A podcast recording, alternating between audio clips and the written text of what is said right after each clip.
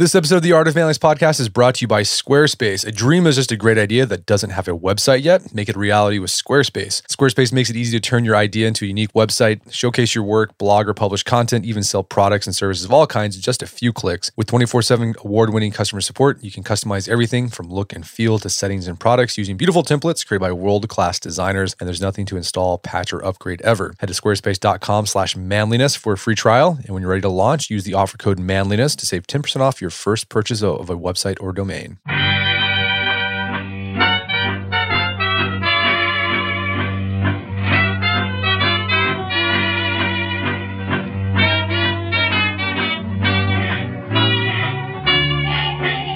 Brett McKay here, and welcome to another edition of the Art of Manliness podcast. In today's world, honor is typically thought of in terms of integrity. It's doing the right thing when no one else is looking. But traditionally, honor meant having a reputation worthy of the respect of others. And if people think about this traditional type of honor these days, it's usually in a negative way, associated with pistol duels, honor killings, and toxic shame. But my guest today argues that for moral life to be robust and vital, a culture of honor is absolutely necessary. His name is Tamler Sommers. He's a professor of philosophy at the University of Houston, co host of the podcast Very Bad Wizards, and the author of the new book Why Honor Matters. Today on the show, Tamler and I discuss honor, what it is, why it disappeared from our moral ethos and vocabulary, and why we should bring it back. Tamler makes the case that honor culture fosters community and encourages risk taking for the sake of excellence, while our modern dignity culture atomizes us and encourages us to play it small. He then makes a counterintuitive argument that the contained aggression and violence that honor promotes can have real benefits and shares one way honor is making a comeback in the form of the restorative justice movement. We end our conversation discussing why stories of honor are so appealing to humans and whether it's really possible to revitalize honor in modern Western society. After the show's over, check out the show notes at aom.is slash why honor matters. Tamler joins me now via clearcast.io.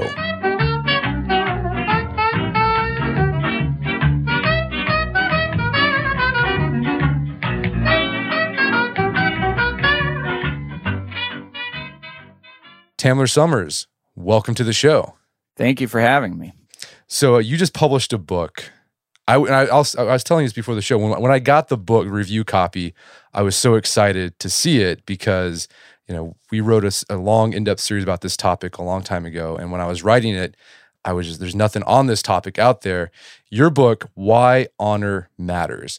Let's define honor because I think it's one of those words that gets thrown around a lot but I don't think a lot of modern folks really know how to define or describe it. Or if they if you ask them like what is honor, they'll usually give a definition that means like integrity, right? Living according to your own personal values, but that's that's not what honor is. So walk us through what is honor and sort of what are the you know the founding fathers said when they swore upon their sacred honor or what achilles talked about when he talked about his honor well I, I, think i'm one of those people who has a hard time defining honor and you know in spite of having written a book about it but part of the problem with it is it is a word that's kind of an umbrella term that applies to so many different things so many different kinds of you know you, it can be an adjective to honor somebody it can you you call judges your honor you know there's honor it can be a verb honor thy father and mother you know but I, I think one of the helpful things, if you look at some of the anthropology and some of the work that's written about it, is this distinction, which you talk about on your blog, actually. And I would point listeners who aren't familiar with that series that you did, because you did it a while back, right? It was a few years ago. Yeah, like 2013. Yeah. So you talk about this distinction that Frank Stewart introduced between horizontal and vertical honor. And that's, I think, a helpful way of sort of pinning down how what honor is and, and how it's essentially tied to being in a group. So so let me just talk about that. Horizontal honor is it, it's it's it means if you have horizontal honor that you're entitled to a level of respect or esteem just by virtue of belonging to an honor group. And honor groups vary. There's so many different kinds of honor groups, but when you're in an honor group, just belonging to it, just being a member of it entitles you to a certain degree of respect or esteem. So, for example, being a made man in the mafia, you just just for being a made man you get a bunch of privileges within that structure. The people in the community have to treat you with a kind of respect or diff or deference. Now i'm taking this from the movie donnie brasco but i guess you get called a friend of ours rather than a friend of mine and you definitely don't pay for drinks or dinners and you know importantly and this is this is in the research on the mafia once you're a made man, other mafiosi can't steal from you. They're not allowed to assault you. They're not allowed to hit on your wives or girlfriends. And that's just because it's not for anything that you've done. It's just because you're a made man in the mafia. So that's the kind of the defining feature of horizontal honor is that it is distributed equally to all group members just because they belong to a group. It's not tied to a specific action or your actions or your achievements, right? So when we say your honor to judges, we say that just because they're judges, not because, oh, that was an that was a great decision that you handed down or that you wrote. That was a great verdict. It's just unless they uh, get disbarred or they retire, they're just entitled to this form of respect. And and uniform military who some airlines allowed to board a plane early and will often say thank you for your service again we don't know what they've done to serve our country but just by virtue of belonging to the military we think they're entitled to that degree of respect. So that's horizontal honor, the kind of honor you get from just from belonging to a group. Vertical honor is kind of the flip side of that. Vertical honor is the thing that you compete for once you're in the honor group. And vertical honor, unlike horizontal honor, can't be distributed equally among the group members because that's how you move up and down in the hierarchy is based on how much vertical honor you either have or lose within the group and you have it or lose it through your actions and through your achievements and sometimes you know these your your status either going up or going down sometimes that's formal like with rank in the military Sometimes it's more informal. Uh, you know, being this is an example I use in the book, being the comics comic. Like there's if within the stand-up community, there are comics that are known as the it's just this kind of informal title. You're the comics comic. You make even the comics laugh, right? And that's kind of an honor that's an honorable position to hold. Not that you get any money for it, not that you get any kind of official recognition. That's just how you're known, and ha- and people will treat you in, in a certain way because, for the moment at least, you are the comics comic. Or like we both do podcasts, right? And unfortunately for me, your podcast is ranked higher in the iTunes rankings than our podcast. So right now, for the moment, we're coming at you, but right now you have more vertical honor as a podcaster than we do. Well, maybe I don't. Maybe because like it's people outside the group of podcasters who are determining that that vertical. So like maybe it's like it's not vertical honor, right? Am I the podcaster's podcaster? Yeah, no, that's actually a good point. In fact, are you the podcaster's pod? We don't really know have podcasters podcasters. You're right. It's too diffuse a community, really, and it's so spread out. And you know, you, there are these famous podcasts that I've never heard of, even though this is a thing that I do, and I'm sure most people haven't heard of ours.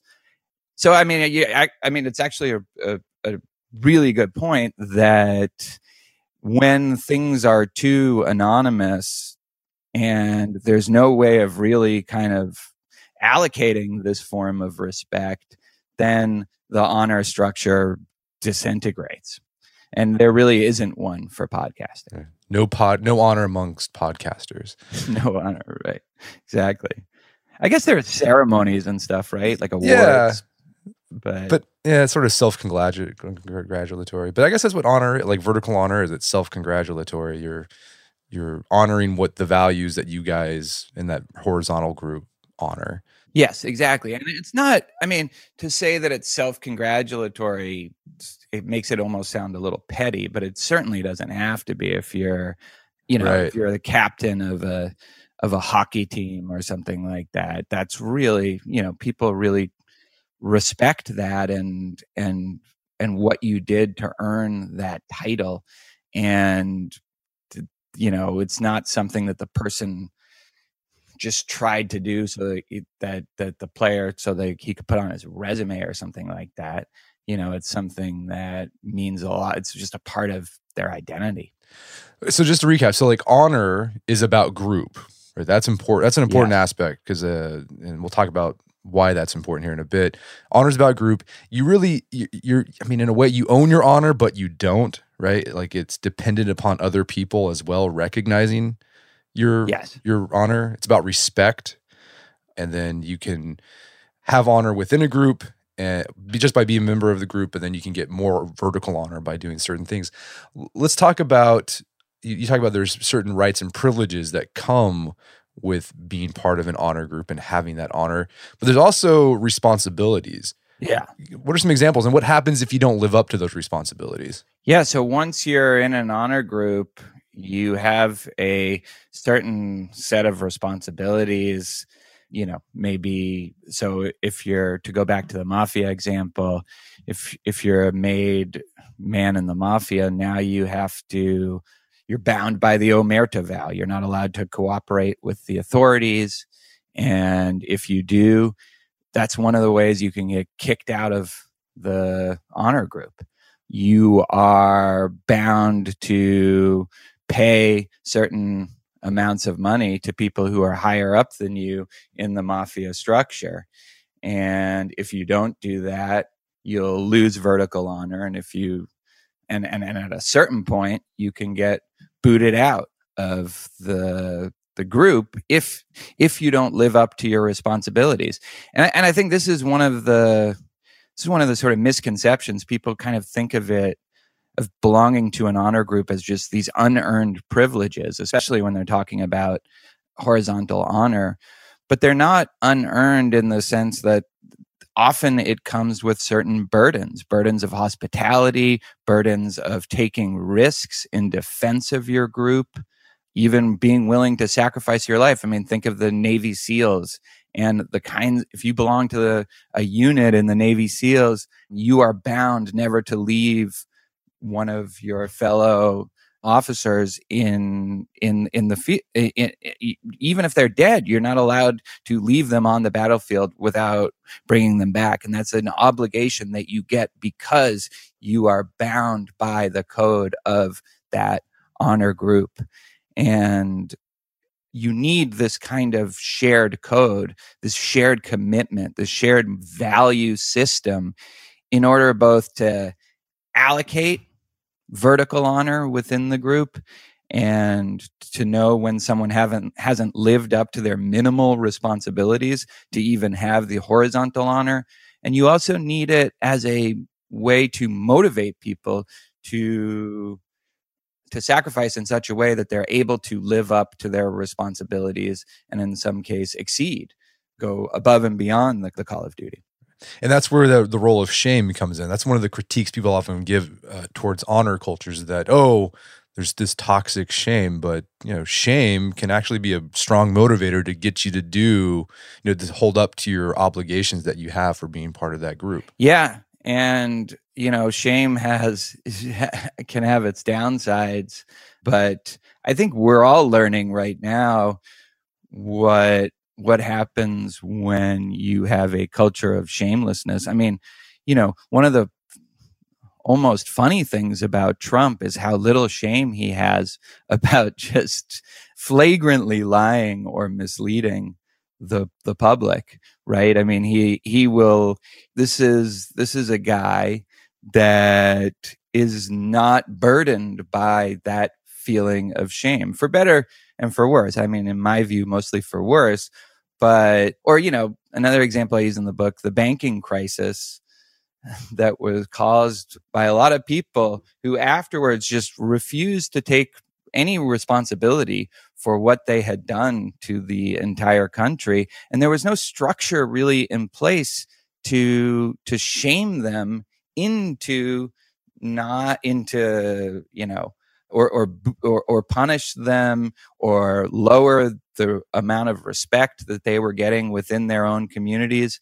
And, and, and so it has a real downside when there's no, there's no set of principles that when you fail to live up to them, you will feel shame and you will be shamed by others. Well, let's talk about, you know, why this sort of, you know, you can be shameless today. You know, for, you know, from a lot of, for many centuries, honor was sort of the guiding moral paradigm for people living in the West. But now it's not anymore.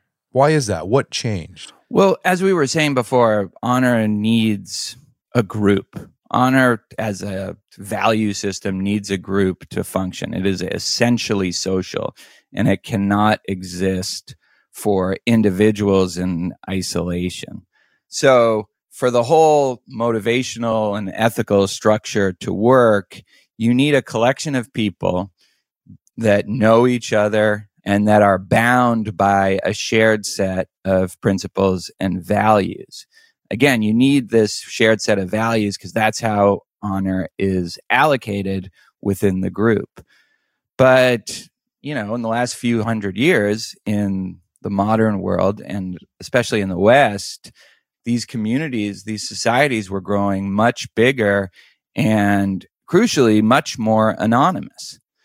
And so the currency of honor, whether you you receive honor or dishonor, that gets devalued because nobody really knows who you are to begin with, right? I mean, I I was thinking about this just the other day how rare it is that I interact with somebody that knows who I am, that has the, the slightest clue who I am, what I've done, the good things that I've done, the bad things that I've done.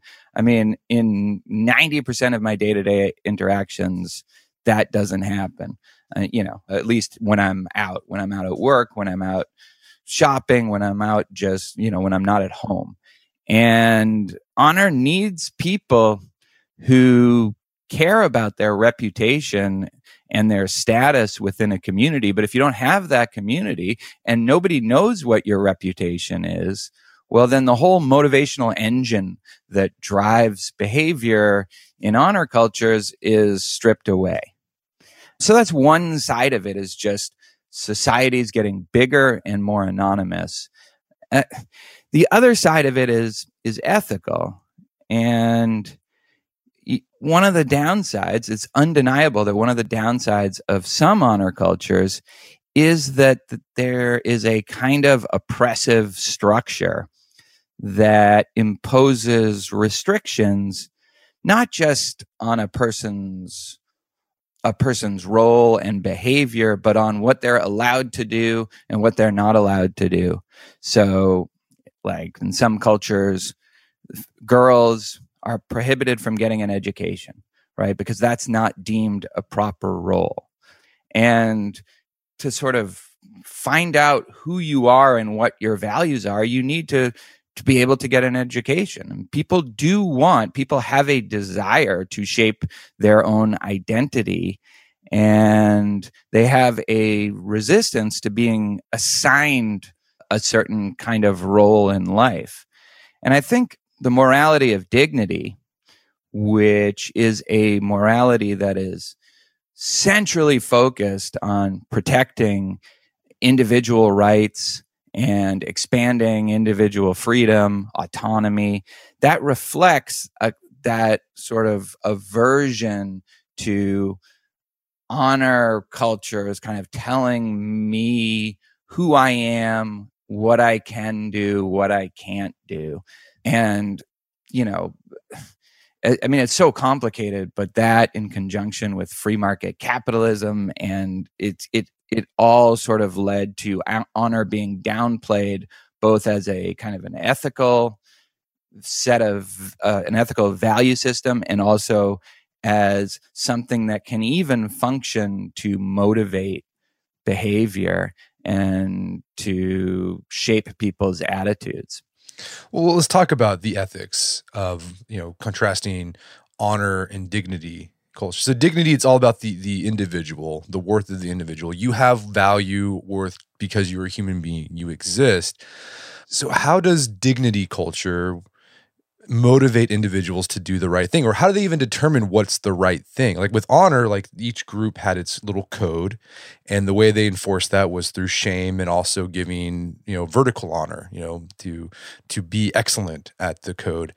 What is what's dignity culture? How does how does dignity culture figure out what's right and wrong and then how do they either enforce or motivate the those ethical behaviors? Yeah i mean so this is one of the problems of dignity cultures and it's a big one that because it focuses on individual rights and autonomy and respecting people's autonomy, respecting their personhood, it's mostly, if not exclusively, just telling us what not to do.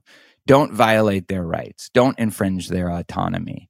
But it, but both at a again at a theoretical and I think even more importantly in a, at a motivational level, it doesn't really have anything in place to get people to perform acts of positive virtue. You know, when you say do the right thing, dignity is much more focused on getting people not to do the wrong thing, not on doing the right thing.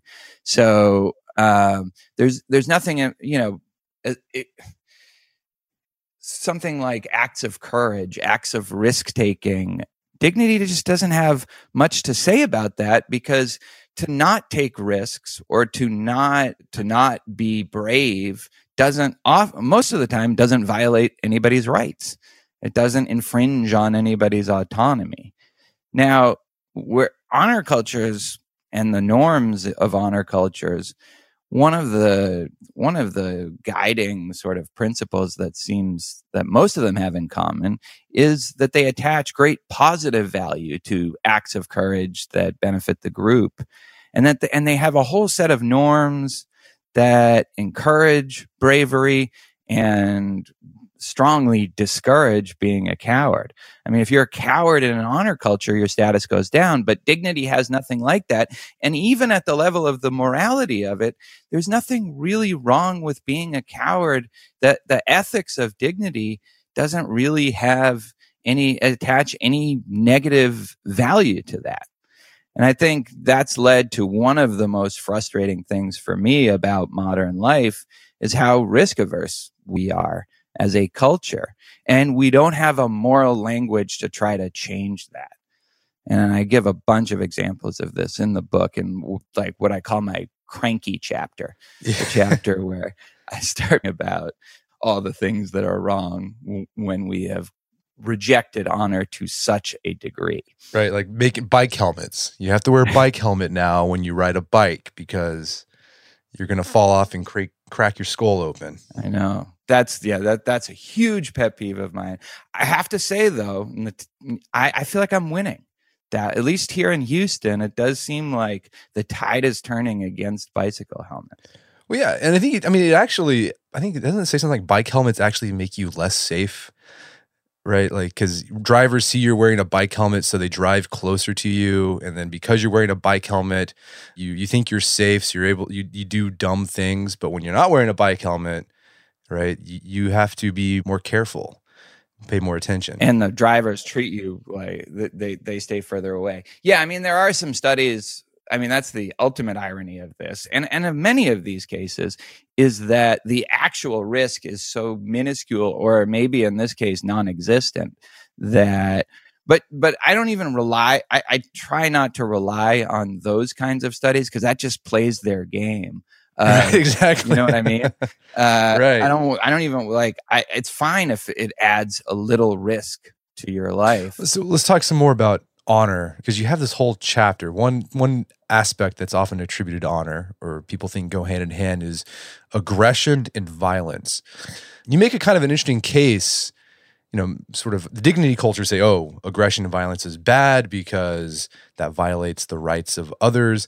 So you avoid it But you make the case that actually no, aggression and sometimes violence can actually be good and virtuous and bring communities closer together. So walk us through that uh, counterintuitive argument. Yeah, I mean, so under in certain conditions, and I and the condition that I focus on in the book is when the violence is contained, when the threat of es- escalation is contained, then violence can, well, it, there's a couple of things. It can be a safe way to release pent up aggression that has been building up, that kind of resentment and bad feeling. And then it, it's a way, it's a kind of release for that.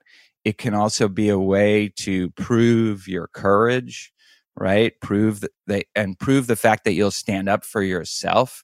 Prove, uh, show, demonstrate the self respect that you have. It can be, it can show your loyalty, like to your friends. Uh, one of the examples I use is this bar fight culture in uh, Lafayette, Louisiana, and you know that the, there's an honor code that guy that these people if they get insulted they get into fights outside the bar. And the the basic core principles are just honor principles. Stand up for yourself stand up for your friends.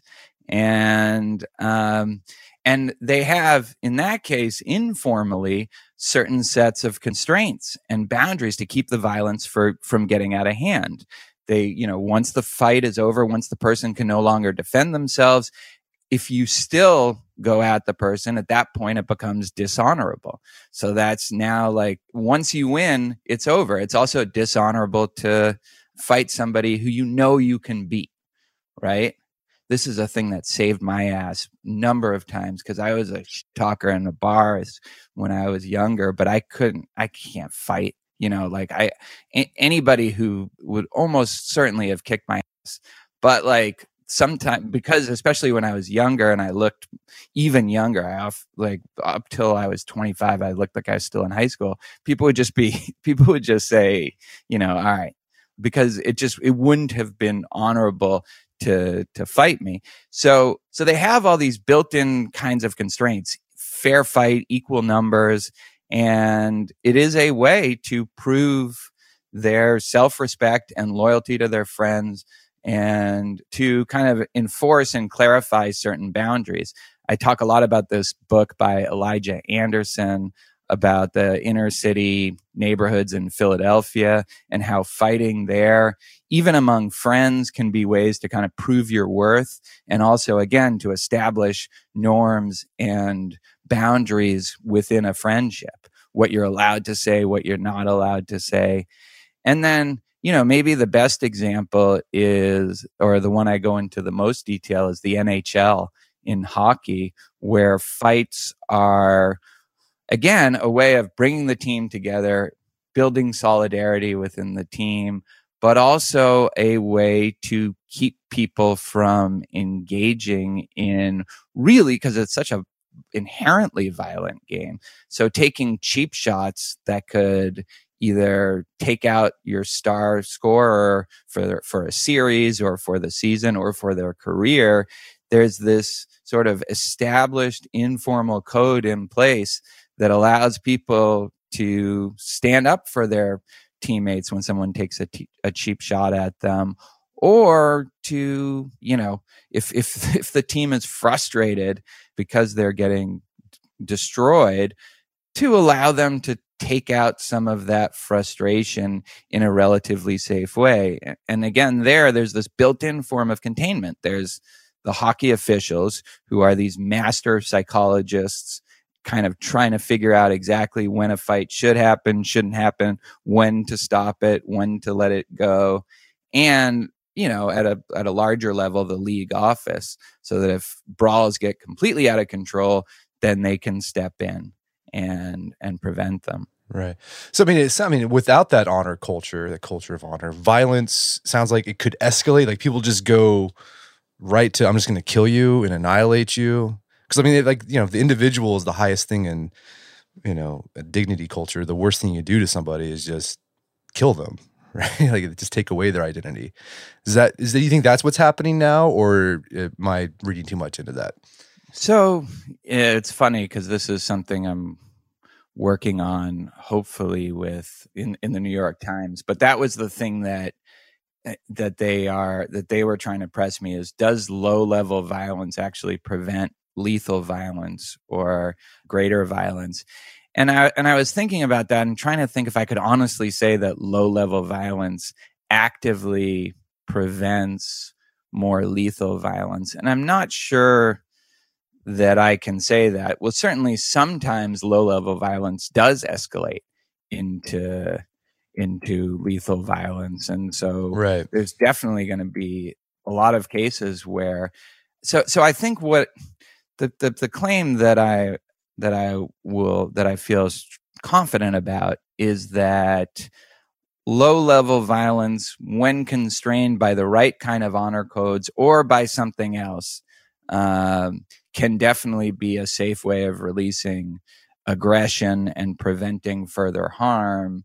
But sometimes you do need forms of containment in place that don't come from the specific honor culture so, one example that I talk about in the book is gangs in urban America. They used to settle their disagreements with fists. They had a lot of beefs, but the beefs would end in fist fights rather than gun fights. But then all of a sudden, guns came into the picture. And so a lot of those beefs would escalate into in, into gunfights, and you had, uh, you know, skyrocketing murder rates. And the best programs, the best policing programs of a way of containing it, it does come from outside. So it's not part of the honor code. But what it does is it just takes the guns out of the picture. It doesn't stop them from engaging in their in their activities it just means that when violence occurs guns can't be involved so if you take that out of the picture then some of the the, the good stuff that comes from violence, the way of proving respect, the way of earning respect, even often from your opponent, right? Like if I ever did get into a fight and I would lose it, even as a loser, you get respect just because you showed a little heart, right? And so some of the good stuff can come without where and when when the threat of actually dying or getting seriously hurt is taken out of the picture. And you know, this guy David Kennedy, who who, who, who instituted this program in Boston and, and has been trying the group violence intervention. He's been trying to institute it all over the country and has had great success when it's allowed to be implemented properly. He tells this story in his book, Don't Shoot, about in Boston where they cut homicides by more than half in one year through this program. The, the marker of success was when one of the cops came in and he was like singing practically he was so happy he said i just saw a fist fight. I haven't seen a fist fight in years. That was the sign that the strategy was a success. well another point you make about dignity culture when it comes to violence is that dignity cultures don't have a good response to when violence is being done to you or you're oppressed but honor culture does yeah so honor culture encourages I mean, like I would say the core, as I understand it, the core principle in an honor culture, both at the level of the individual and your group, is stand up for yourself, stand up for your group, handle your business. And so dignity cultures don't have that. Now, obviously, if somebody is assaulted or threatened, their rights have been violated. So, what a dignity culture does is they find ways to punish you or lock you up or put you away. Whereas honor cultures encourage the people involved to sort out their own conflicts. And they, this isn't just through acts of violence and acts of revenge, they have structures in place to mediate conflicts. Uh, and because, you know, especially if you're talking about within group disagreements, uh, a, a real feud will disrupt the harmony of the group. And even a feud with other groups could lead to, you know, uh, a long running multi generational blood feud. Everybody has an interest in avoiding that, but they have this strict kind of code of we don't like when third parties um, ha- uh, a deal with our own conflicts. That's something that it's our responsibility to deal with. So they have all these structures in place where people face to face sort out their differences and find ways to resolve their conflicts. And if somebody was wronged, then someone has to uh, make up for it in some way. And these often have the special benefit of bringing communities closer together just because conflicts are exciting and people ha- and and people have opinions about it. And this is how norms get shaped and, and further clarified is through these uh, sessions these kind of medi- the, this mediation process of conflicts. And that's that's exactly what we've lost in our culture. I mean, if you look at our legal system and then you look at some, you know, how conflicts get sorted out in in uh, smaller honor cultures, it, it couldn't be more different. One is completely bureaucratic, alienating to both the victim and the offender, and it just keeps them it keeps them entirely sort of separate from each other and the other actually allows them to learn about each other to learn what they did and how it feels and what they can do to to take responsibility and make it up to them we're going to take a quick break for a word from our sponsors. All right, public service announcement. Mother's Day is coming up here soon, and you got to get a gift for mom. But instead of giving her flowers, because that's cliche, pedestrian, give her something that she'll absolutely love. I swear she's going to love this, Dave. It's Shari's Berries. Shari's Berries are giant, juicy strawberries dipped in milk, dark, and white chocolatey goodness, then topped with rich chocolate chips, chopped nuts, and signature swizzles. I'm telling you, the strawberries these are fantastic. We got some a couple weeks ago, and they're gone in a day. They all start at $19.99 plus shipping and handling for my listeners, or you can double the berries for just $10 more. Your berries will arrive in Shari's Berries signature gift box with a beautiful ribbon, no gift wrap required. So, yeah, don't have to worry about that when you give that gift from mom. And you can choose delivery date, and it's guaranteed. They They've added some new treats like Mother's Day cake pops, strawberry cheesecake bites, and artisanal chocolate truffles, all with mom in mind. There's only one way to get this amazing deal for mom, this 1999 deal I'm talking about. Here's what you got to do go to berries.com, then click on the mic in the upper right hand corner and enter my code manliness. Again, berries.com, that's B E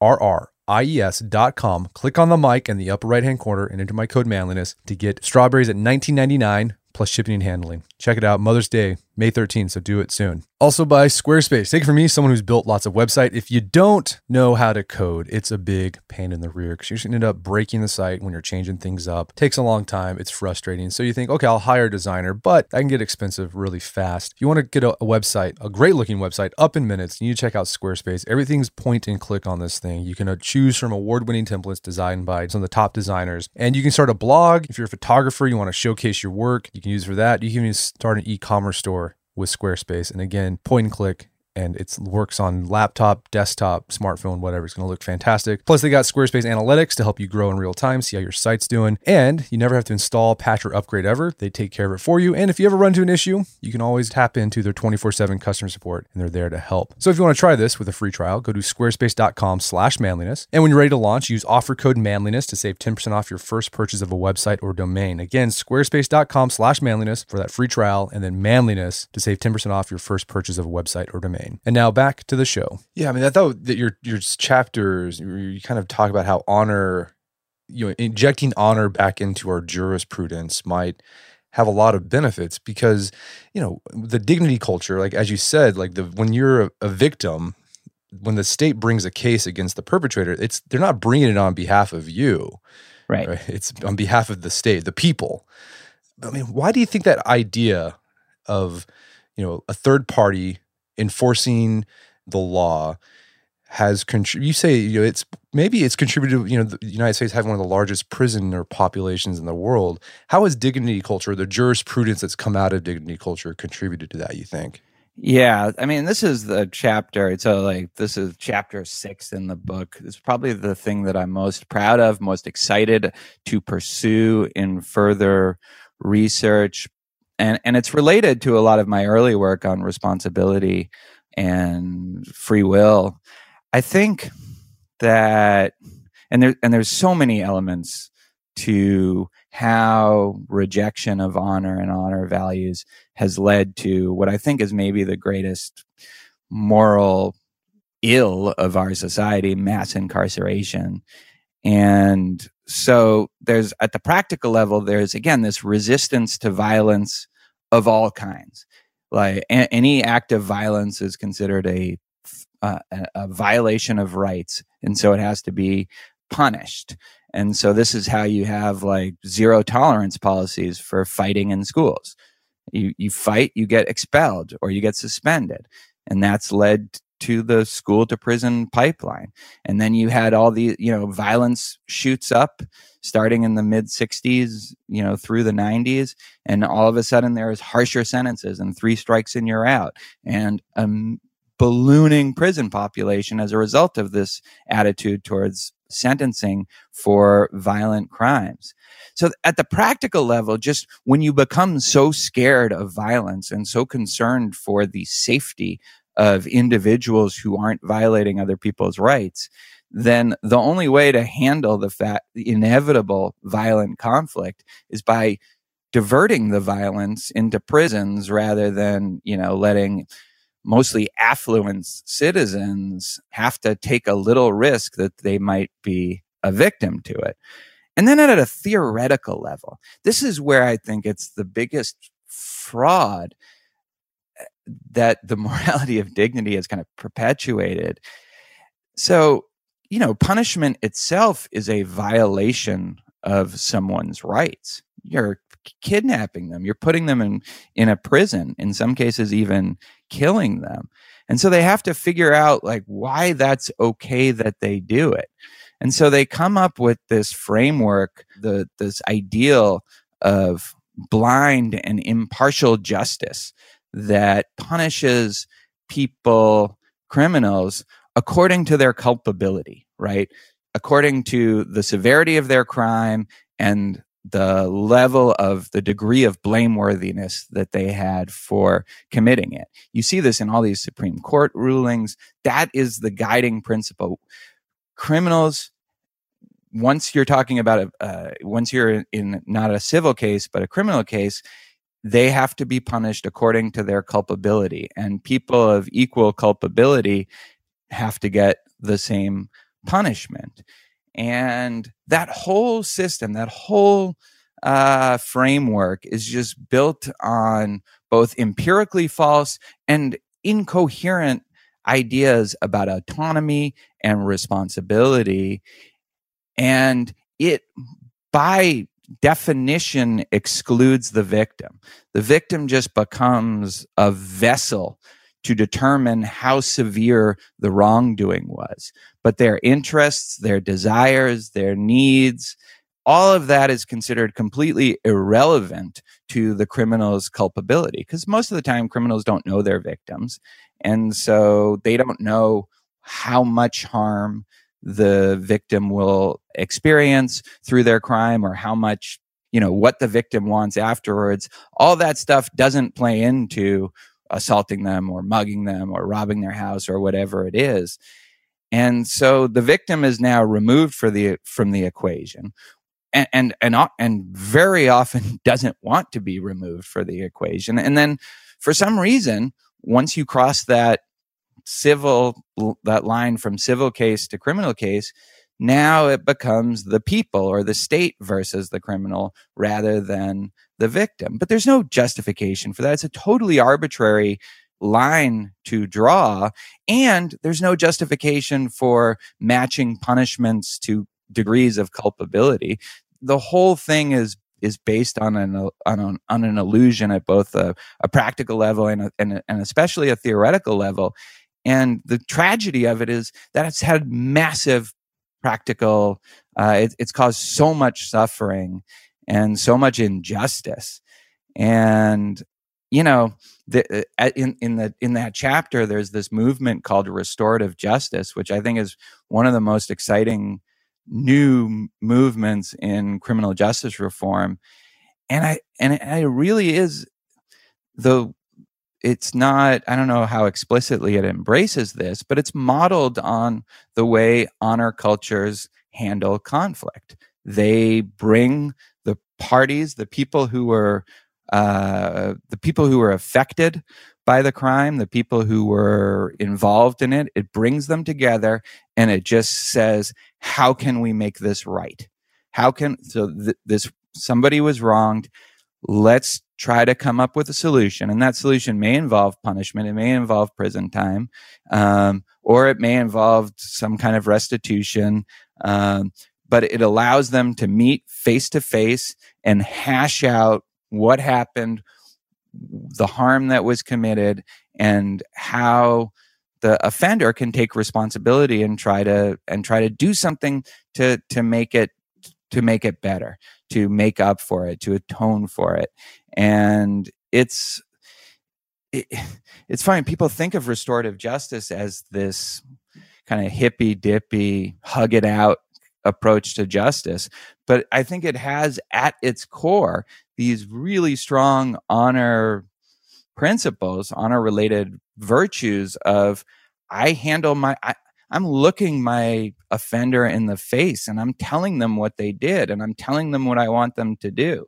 And as the offender, you actually have to like really face at an emotional level what it was, what harm it was that you called, you caused. And when you look at these, when you just witness them, these, these sessions, you really see people from completely different walks of life learning to understand each other and learning to understand their own attitudes and behaviors at such a deep level.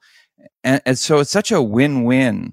And uh, and yet the it violates so much of this illusory framework that we've set up, especially at the criminal in the criminal at the criminal level, at the adult criminal level, that there's so many obstacles to implementing it. And it's just sad that as I try to show, and I will continue to try to show, the obstacles aren't based on anything real. They're just based on what we this this blind impartial justice ideal that can't be defended uh, at, at um, both either theoretically or practically. So so yeah, that's a long-winded way. You you could get me talking about this for hours because this is the thing. Like buy stock in restorative justice. It's already spreading through the schools and that's great. And it's had a really huge positive impact, reducing suspensions.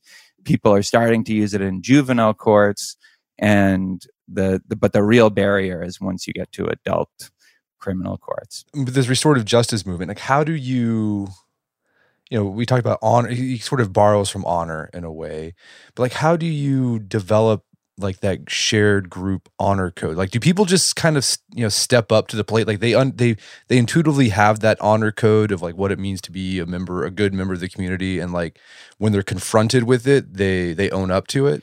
Well i mean the the, the way these things work both in honor cultures and restorative justice is you have to have a skilled kind of mediator but one that is known to not somebody who's anonymous, not somebody who's completely impartial, but someone who's part of the community that guides the discussion right? And so like if you look at it in schools for example there are people um, either one person depending on how big it is or, or a group of people that that run the sessions. And you know with school is a small enough community where you know these these are the values of our school. This is how you violate them. How can we make this right? But there's no single punishment. There it will always depend on the particularities of that conflict. So it's so flexible you know like every conflict is different. And so these kinds of sessions allow the participants in the conflict the people involved to to get at and to address every particularity of what it was they experienced and and none of that could be specified in advance. Some of it is even even unknown but you do have that person that mediator who is guiding the discussion and is you know in this case a kind of form of containment where you know if it starts to go bad they'll stop the session and then they'll go to more you know traditional disciplinary approaches but you know, also there's the kind of informal. That there are other people that attend these sessions, and they get to see how this is worked out.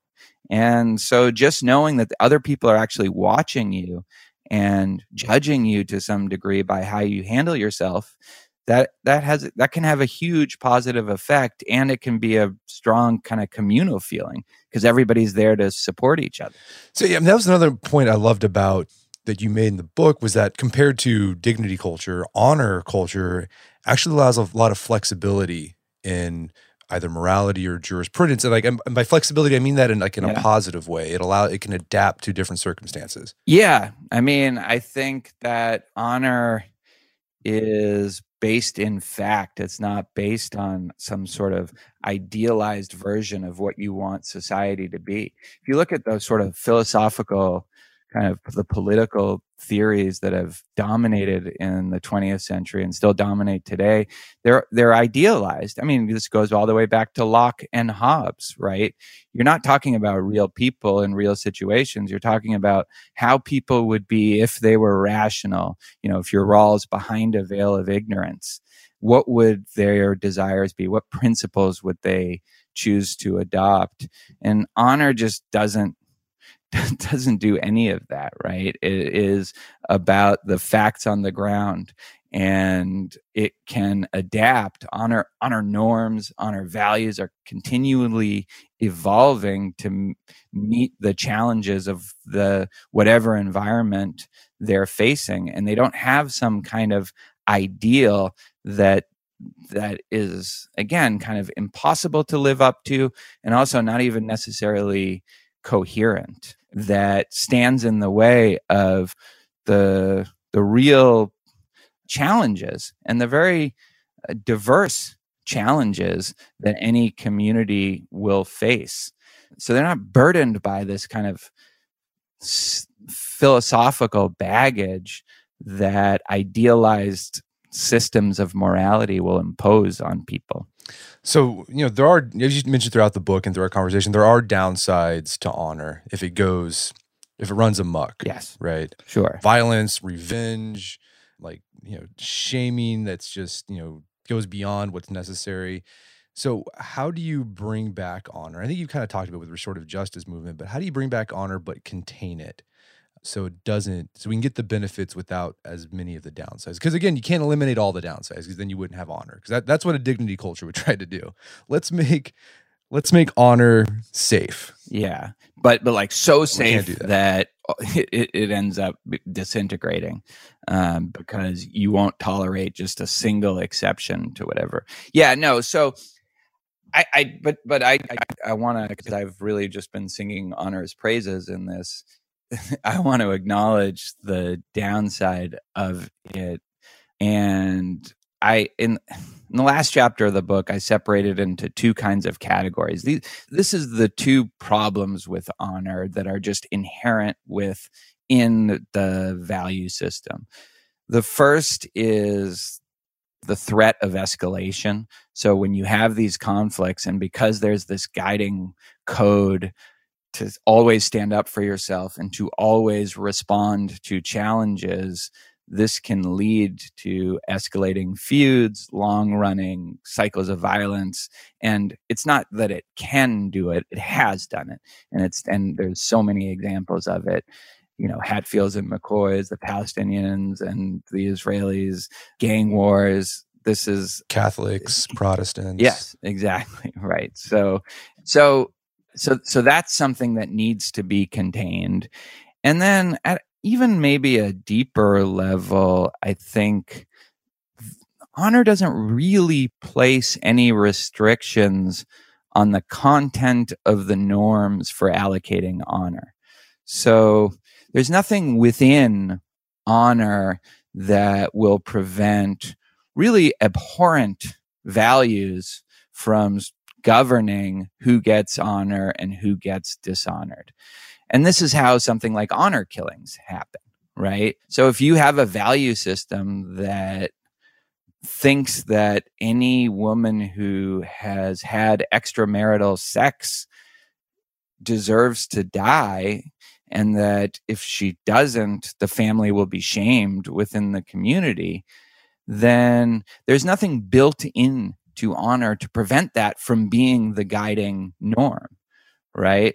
So I do think for all the shit talking I'm doing about rights based moralities, that enforcing a kind of minimal set of rights is crucial for allowing honor to work its magic without without having some of the downsides that that honor can bring. So I do think that whatever sort of system in place there has to be if the honor group goes outside just respecting basic human rights then at that point, I think it needs to be controlled or contained, maybe even by an outside party. Hopefully, it could be controlled or contained by structures that are already within the honor group, because honor groups have such a resistance to outside interference. But if not, then I think it does, then you do need some sort of minimal enforcement of basic human rights and some way of trying to encourage honor groups to embrace better norms for allocating honor and shame and and dishonor and so forth and then you know i think an, an easier problem although it's practically can be thorny as hell is containing the threat of escalation. But i think that david kennedy program that i talked about where you know they allow the the gangs to to do their business for the most part but whenever gun violence happens then they crack down like crazy on on the whole community right? So so all they're saying is no guns just do your do your what do what you're going to do but anytime if if you bring guns into the picture then we're coming down hard. We're punishing every marijuana sale. We're punishing every any any bit of violence. Any once you sort of cross that line then your whole community suffers. And that encourages like it a i think helps to shape the norms. Now all of a sudden it's not going to be honorable to gun down some guy you're beefing with and because now you're hurting the whole community by doing that. And it also allows people to, I think, do it prevents the kind of arms race that can sometimes happen with in, in honor groups where now you're carrying guns and you're and you're shooting people just to show, just to prove that you can't be messed with. All of that gets taken care of, but it requires this kind of outside form of containment on what level of violence is going to be tolerated. I mean, there are other really good policing or community organizations that deal with gang violence in a different way and really encourage strong forms of mediation, bringing in former gang leaders. I talk about those too, but I, I, I think as a better example of containment of the threat of escalation that the, you know the ceasefire project are now called group violence in, in, intervention is a great example of that. Okay this is great. So i mean are you are you uh, positive are you bullish on honor making a comeback? Hmm. or do you think it's going to be an uphill battle? I think it's definitely going to be an uphill battle i'm bullish on restorative justice. I think i've made that clear. I, I buy you know put all your money in that. But I, the challenges that honor faces, especially at you know in in a, in a society like ours, which is so big and now so polarized, and there's so many diverse ways that we get our our news and just our you know like we're, we're told from so many different sources what to think. There seems like there's less and less common ground in terms of the values to accept than there ever was. Now i don't know. Maybe that's not true. Maybe in the 60s and 70s there was just as little you know and i wasn't around then. But but yeah so i mean i i think just the hugeness of American society and, and modern society in general, and the anonymity makes it ch- makes it a, a struggle or a challenge at, at at least a kind of national level. But I think you know uh, when when you narrow the community, then I think the honor sort of naturally emerges when you narrow the focus. What kind of groups are we talking about? Are we talking about sports teams? Are we talking about a, a university or a college? talking about a school? Then some of these honor values, I think, can make a comeback. And we don't even have to do that much because, you know, honor, once you're in a this kind of small group where you do have shared values, I think these honor related attitudes tend to emerge without doing much. I mean, you see this in sports all the time. And sometimes it's the coach trying to instill this set of honor values, but often it's just these things organically emerging as a way of adapting to the specific context or the specific environment that people are in. So at that level, I am more bullish about honor making a comeback. It's it's it's almost like it's it's not even necessarily a comeback because it's kind of already there in a lot of these smaller communities.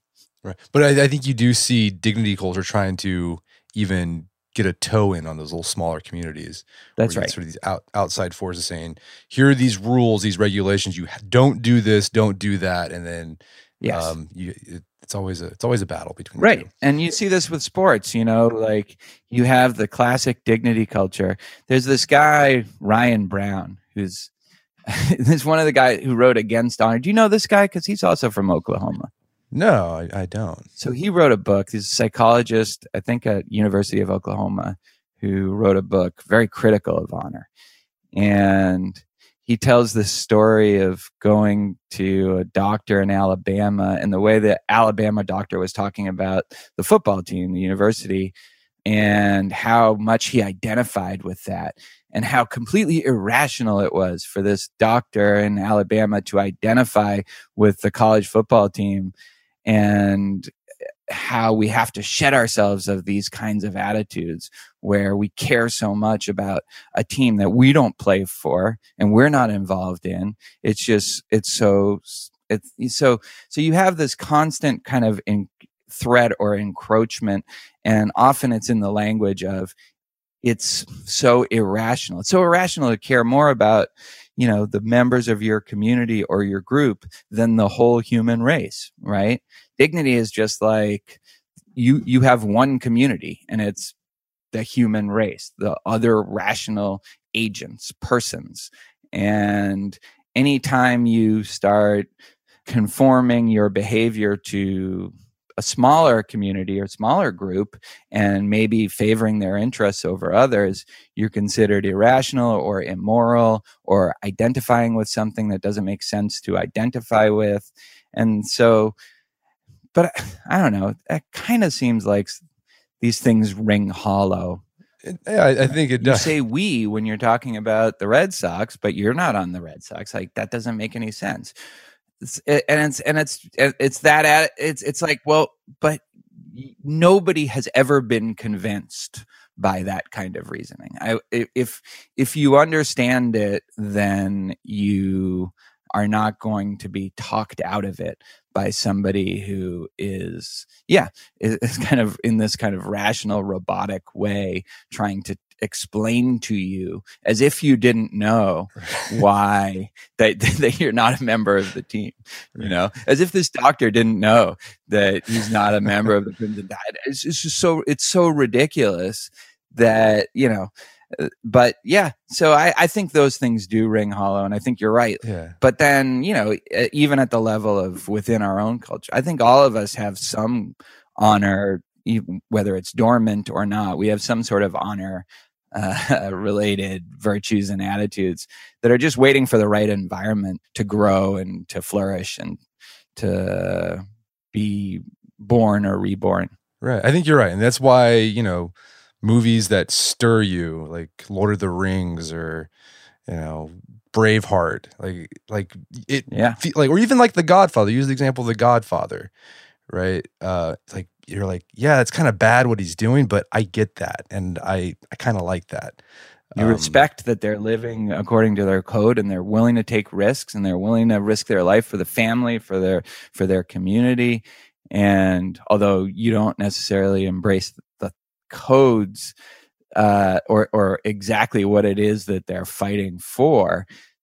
Just the loyalty that they're showing and the courage is it, yeah we feel really nostalgic for because it's exactly the thing that's missing in our own lives is the ability to to take risks and show loyalty to a community demonstrate that kind of loyalty i mean you you have if you're in the military or at a much less kind of serious level if you're if you play sports that's one way of doing it but most people aren't either of those things. They're not in the military they're not on a team they're just doing you know they're just living their lives and they don't have that kind of community or shared value structure to to but but we still you you see it just like with these movies the fact that the odyssey and the iliad that we still read them and the and we still love them and the you know all the greek tragedies shakespeare plays i mean these are all just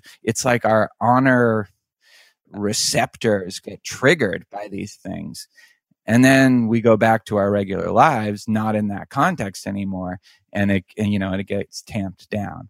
So that's the bridge that just needs to happen. Yeah. Well tamler this has been a great conversation. Where can people go to learn more about your work?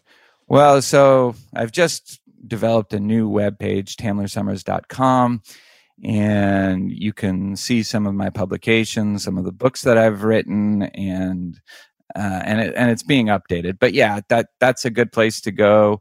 And then you can follow me on Twitter at Tamler. You can listen to my podcast, so we can maybe start approaching the art of manliness in the iTunes rankings. Get some of the little vertical honor that might come with that. Um, it's not right? vertical honor. I thought we decided it wasn't. Yeah, it's not. I don't know. Do you ever look at the rankings? You have. I do. Yeah, I do. But like, I don't even know how they they determine them. No, really. it's like the the yeah. they especially the yeah the rankings within the categories. Like, I guess the rankings of the episodes are more determined by downloads, yeah. but the ranking. I look at that. Yeah. So to so, but uh, yeah. So very bad wizards. This is a podcast I do with David Pizarro, who's a Cornell psychologist, and it's a very informal, often dirty, bad language, inappropriate jokes on issues in moral psychology. That's awesome. So you can check check out that, and yeah, I guess that's it. Cool. Well, Tamler, thank you for your time. It's been a pleasure. Yeah, thank you. Thank you for having me. It's been really fun. My guest today was Tamler Sommers. He's the author of the book Why Honors Matters. It's available on Amazon.com and bookstore everywhere. You can also find more information about his work at tamlersommers.com. Also check out his podcast, Very Bad Wizards. Also check out our show notes at aom.is slash why honor matters. We can find links to resources where you can delve deeper into this topic.